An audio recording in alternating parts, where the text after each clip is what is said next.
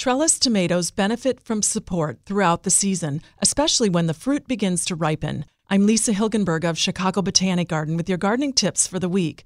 A good trellising system lifts plants off the ground and allows for good air circulation, necessary for high quality tomatoes. Indeterminate tomatoes are vining plants, so unsupported plants will sprawl and be susceptible to slugs and insects on the ground. Most tomatoes will grow healthier and produce a larger yield if they have supports to grow on. Vertical trellising helps maximize garden space so they can be planted much closer together. Drive a tall stake into the ground.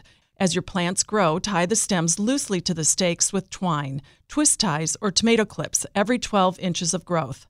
Cages also offer support, and they're collapsible for easier storage at the end of the season. For more tips, click on the podcast tab at WBBMNewsRadio.com. I'm Lisa Hilgenberg for News Radio 1059 WBBM.